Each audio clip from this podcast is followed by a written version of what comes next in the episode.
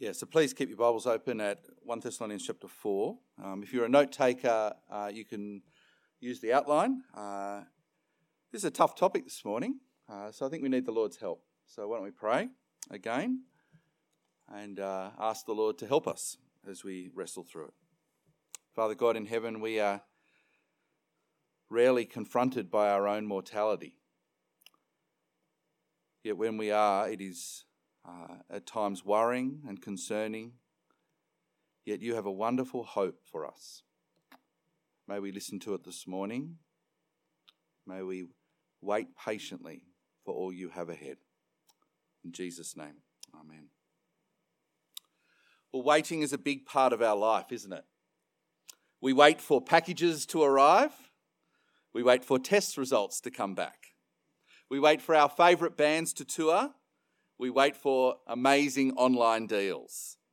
We wait for the perfect partner. We wait for the perfect job. We eagerly await Christmas, birthdays, holidays. And there are special rooms that you spend longer in as you get older that are called waiting rooms. As society has modernised, we have tried to remove waiting. The newspaper is now online. Test results, they arrive in SMS form. Face scanners at airports now remove the need for passports. And the post arrives by plane every second or third or fourth day. Yet waiting is still and always will be a big part of our lives. Waiting is a reality in an uncertain world with time and people. Are you a good waiter? One way to tell is how you feel when you see those three dots, when someone is replying to your message, and then not replying to your message, and then replying to your me- You know what I mean. Now, some of us in this room are great waiters. You embrace the chaos of life, or you have a really clear plan with 17 um, contingencies. The rest of us are impatient waiters. And that's especially the case in our world where waiting is now it, it's now a wrong. It impinges on our right to be happy. And so, as that old school band Queen used to sing, I want it all and I want it now. So we become impatient. Now, how we wait is important for Christians because waiting is a big part of the Christian life. Now, we have received so much already from God. But there's still so much more God promises to do. If you're a Christian, you are saved, but not home. So, what we're waiting for and how we wait impacts the way we live. Yet, waiting is never easy. And that's something the Thessalonians had discovered when Paul left. When Paul was with him, with them, he taught them about the Christian hope based on the words of Jesus.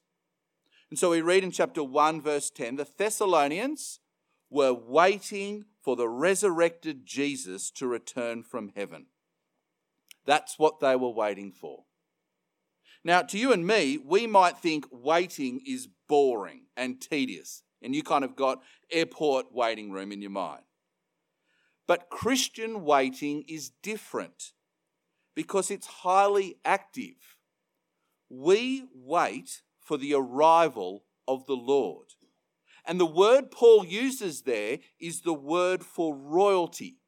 When royalty or a king or an emperor is about to arrive in glory to judge and reward. In 1970, Queen Elizabeth II visited Orange. The whole town spent six months preparing for that visit. When you receive notice that you're going to get a rental inspection, or if you're a teenager, a bedroom inspection, it's action stations. That's the idea of waiting here. If you are a Christian who's waiting for Jesus, it's not an airport waiting room. You are doing everything possible to be ready for the king's arrival. Now, we'll talk about that more next week. but waiting for the Thessalonians had become harder. It wasn't so much the time that it was taking, because in the next verse we read, Paul says, No one knows the time when Jesus will come back. The problem in Thessalonica was that some of their brothers and sisters had died. And that raised serious questions. Will a Christian who dies be at a disadvantage? Will they miss out on eternal life? And what had happened is the Thessalonians' waiting had become wobbly, it had become uncertain. And so, in our passage today, as Charles read, Paul answers this question with love and care. He does not want them to be uninformed about the Christian hope. Because if you're uninformed about hope, it leads to uncertainty and difficulty in waiting. See the link? If you're not sure what you're waiting for, how you wait becomes wobbly. And so Paul explains the Christian hope in three points. So, point number one Christian hope is secured by what Jesus has done in the past. Now, when you heard we were talking about hope this morning, that word's been devalued in our world, hasn't it? For example, I hope every year the Parramatta Eels will win the Premiership. It's a vague wish, right? Christian hope is not a vague wish. Christian hope is certain and dependable. You can base your entire bank balance you have this morning on it. Actually, you can base your eternity on it. Why? Because Christian hope is secured and defined by the past, not the future. We see it there in verse 14. It's in your Bibles. For if we believe that Jesus died and rose again, verse 14, if we believe that Jesus died and rose again in the past, in the same way through Jesus, God will bring with him those who have fallen asleep. Paul takes us back to the first Easter. And he says, if you believe the gospel, now what's the gospel? The gospel is that Jesus died on the cross to pay the penalty for your sins, and that he shouldered your guilt so that God might justly forgive you and then three days later, he rose from the dead as proof that that sacrifice was acceptable. And he had defeated your sin, and he defeated your death, and he defeated the devil. If you believe that, if you've bonded yourself to Jesus at the cross, you know your future.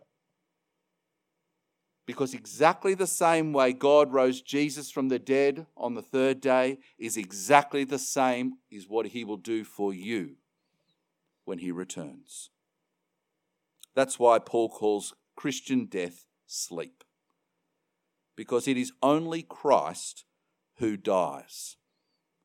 He is the only one who endures the full horror of death and the judgment in our place. If you're a Christian, death is completely without terror. It's just sleep, a temporary space before resurrection to new life, just like Jesus. So let's answer the Thessalonians question Will those who die miss out? Absolutely not. Because anyone united with Jesus by faith in this life will be united with Jesus in the next.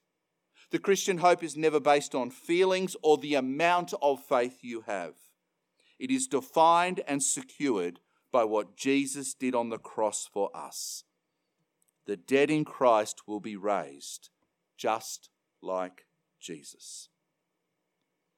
And so, point two Christian hope is focused on Jesus' return. Now, what happens when culture pushes God to the sidelines? That's what our culture does. God is irrelevant. Well, lots of things happen, don't they? One of the, one of the impacts is that hope shrinks. When there is nothing in life except a self sufficient system, then all hope must come from within the system. Behind the memory sharing and positive thinking in a godless funeral is nothing but grief In contrast, the Christian hope is not vague. There are no harps and no surfing clouds. It focuses on Jesus' return. So, what is going to happen when Jesus returns? Four things. Have a look at verse 16. For the Lord himself will descend from heaven with a shout, with the archangel's voice, and with the trumpet of God, and the dead in Christ will rise first. Here are the four things. Number one, the Lord himself will come. The King will come. God's Son will come from heaven to earth. God will not send an intermediary, an assistant. He will come himself. Number two, Jesus' return will be visible, audible, and historical. He did not arrive in 2019 secretly. He didn't arrive in 2015 secretly. He won't arrive in 2023 secretly. His arrival will be absolutely inevitable and unmissable. And on the day he arrives in history, the Lord of Law will arrive and every eye will see him. His shout will be like a charioteer screaming to his horses, authoritative and urgent. And Jesus will say one word enough.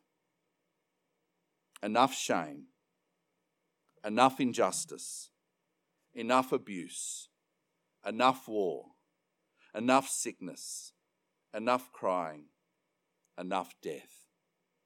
He will make all things right. Jesus' return is inevitable and unmissable. Number three, Jesus will rise with him those who are asleep first. Never think if you're alive when Jesus returns, you get a better seat in heaven. You don't the dead in Christ will hear Jesus' voice just like Lazarus did, and they will respond immediately. They will raise to be with Jesus, their waiting ended. Now, everyone loves a reunion story. We all love a reunion story. Now, your favourite reunion story might be Nemo and Marlin, or Kevin McAllister and his family, it's Christmas season, or Andy and Red, or Bo Peep and Woody. Reunions are good, aren't they? The Christian hope is the most epic reunion ever. Because, point four, Jesus will rise with those who are alive. See verse 17?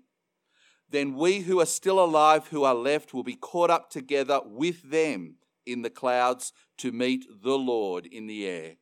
And so we will always be with the Lord. It's a great picture, isn't it? When Jesus returns, there's going to be two reunions God's people with each other. Those who are alive with Christians who have died, and they will be reunited forever. And the second reunion is God's people will be with Jesus physically forever. The reunion, it's going to happen in the air. The air was the abode of Satan, of the devil, but it is now the meeting place of God and his people. Yes, Satan could stop Paul going to visit Thessalonica, but Satan has absolutely no power of Jesus' return and the great reunion. And then Jesus and his people will move to the new creation to dwell forever. Stunning picture, isn't it? Let's do a couple of sides. Tim loves the sides. Let's do them. I'm going to do two. Number one, what about the non believer? What happens to those who don't trust Jesus? Do they get raised to eternal life too? i.e., universalism, everyone just goes to the same place? Or do they be, just become worm food, like the annihilation, just they just finish? Well, this passage actually doesn't deal with this. So we shouldn't look for the answer in this passage, because that's not the Thessalonian question. However, Jesus answers it in John chapter 5. And it's on your screen. Do not be amazed at this, Jesus said, because a time is coming when all who are in their graves will hear his voice and come out. Those who have done good things to the resurrection of life, and those who have done wicked things to the resurrection of condemnation. I hope you know this, but you've got two appointments. that you have to keep, but you can't book into your diaries. They are your day of death and your day of judgment. Everyone will be raised by Jesus at their death. And the Christian will go to be with Jesus in eternal life. Why? Because their judgment is in their past at the cross. For the non believer, their judgment is in their future at Judgment Day. Well, aside, side two, what happens when you die? Do you just fall asleep?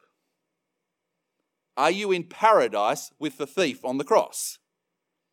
Or are you dead? Sheol. Now, this is a question Christians have wrestled with for 2,000 years. It's a hard question, isn't it? And it's a question you've got to wrestle with because it impacts your hope, it impacts your assurance in the face of death. Let me tell you, I think the key is this the key is to hold this truth very firmly. If you are in Christ now, you will always be with Christ. More simply, if you are by faith united to Jesus, i.e., He's your Saviour, then you will always be with Jesus when you die. There is no purgatory. Wherever Jesus is, when you die, you are with Him. And so in Romans chapter 8, Paul says, Nothing can separate us from the love of Christ. Nothing. Not even death. And so it is appropriate to say when a Christian dies, they are with Jesus. Okay, but what does that look like? Well, this little book on the screen by David Jackman has been really helpful to me as I've been praying about this over the last few weeks. And uh, here's kind of where I land. Ready? at the moment of our death, the spirit of the Christian leaves the body and goes to be with Christ instantly. And that's when Paul says in Philippians 1:23, it's better by far to go and be with the Lord. Paul is very clear that when you die, your spirit goes to be with Jesus. So, what do we do with the body? We bury and cremate it which is like a house from which the tenant has been removed. So we bury or cremate the body. And the spirits of all God's people are kept in heaven with the resurrected Jesus who is ruling, awaiting the great resurrection day. We see pictures of that in Revelation chapter 6, verse 10, where the saints are going, How long, how long, Lord? Then on the day that Jesus returns, the spirit of the Christian is united with their new glorious resurrection body. That body is patterned on Christ's glorious body, which means when you're raised on that final day, it's physical and different. It'll have individual identity. 1 Corinthians 15 is a good place to read. And then all Christians with their resurrected body will live in the new creation and new earth forever. Revelation chapter 21. I think that's a stunning picture. That is your certain hope if you trust Jesus. And so, point three Christian hope shapes life now. Uh, I've lost two Christian friends my own age in the last three weeks. One was taken instantly in an accident, and the other lost a short battle with illness. Um, confronting death is never an intellectual exercise, especially when you're trying to write a sermon. Death hurts. Uh, death shakes our foundations, and death questions how strong we really are. But as I've read the Bible over the last month, I've been reminded again and again of how my hope impacts everything because Christian hope shapes how we grieve. In the face of death, Christians grieve deeply. There is no place to suppress your emotion. We grieve. Yet we do not grieve like the rest of the world when they don't have the resurrected Jesus. The vague platitudes, rest in peace, looking down, better place, they don't help us as the body goes through the curtain or the body gets lowered into the ground. There's an interesting letter from the second century. It's on the screen, and it's from a non Christian to a non Christian. And they say this I sorrowed and wept over your dead, departed one, but really there is nothing one can do in the face of such things. In contrast, the Christian grieves with a certain hope that their sleeping brother or sister will awaken to resurrected life. A Christian in the second century wrote this And if any righteous one among them passes from the world, they rejoice and offer thanks to God, and they escort the body as if it was setting out from one place to another. Christian hope shapes how we grieve. Christian hope strengthens us now. At the beginning, I said waiting is hard, and it is especially hard when life is hard. But the Christian hope, it's so much more than a ticket to heaven because we have the words of eternal life. And as our friends grieve and as our friends struggle, we can speak the words of eternal life to them to lift them up. And so, as members of Church at Nine go through despair, when everything is lost, when life may be not worth living, it's the words of eternal life that can give them strength when we are full of anxiety and life is so hard just to breathe, it's the words of the Christian hope which can help us sleep and trust God. And when bad news strikes, the words of eternal life can help us keep going. Well, my friend Leah did die a couple of weeks ago. And before she died, her husband said to her, Honey, do you want to talk to a minister about your hope? Are you unsettled? Are you not sure where you're going? This is what she said. She turned to him and said, Honey, I know where I'm going. Jesus has died for my sins. I am forgiven, and I am going to be with Jesus. And her words strengthened him. and Christian hope shapes how we wait. Like the Thessalonians, we await the arrival of royalty, the Lord of Lords. The danger for modern Christians is not that we think he'll come tonight. The danger for modern Christians is we forget he's coming back at all. And then we focus on short term hopes, like our neighbours this morning. So if you were to say, What is your hope in life? It could be, I want a comfortable life. I want to go back cruising. I want my career to go up a step. I want my children to succeed. They are the hopes of the people living next to you without the hope of the Jesus return. But remember that truth we started with? What your hope, what you wait for shapes how you live. So if we lose the hope of Jesus' return, we will forget the day of judgment's coming. If we forget that Jesus' return is coming, we will move into the business of keeping people happy. Once we lose the hope of Jesus' return, OEC will become invisible. We will go low profile and we will not want to stand out in a world that hates God and Christians. And if we lose the hope of Jesus' return, we will stop trying to please God and we will please ourselves. Because what you wait for shapes how you live. I want you never to think the Christian hope stalls life. We're not moving out to Ian and Meg's house to sit in a circle and just wait for Jesus. That's not our, what we're going to do. The Christian hope is going to shape our life. It is the glorious shadow over every aspect of our life. It is Jesus' guaranteed return that will stimulate perseverance as the world turns against us. It is Jesus' return that will motivate holiness sexually, internally, verbally, thoughts, actions, priorities. It is the return of Jesus that will shape our career choices and how we use our time. Our hope is certain and glorious.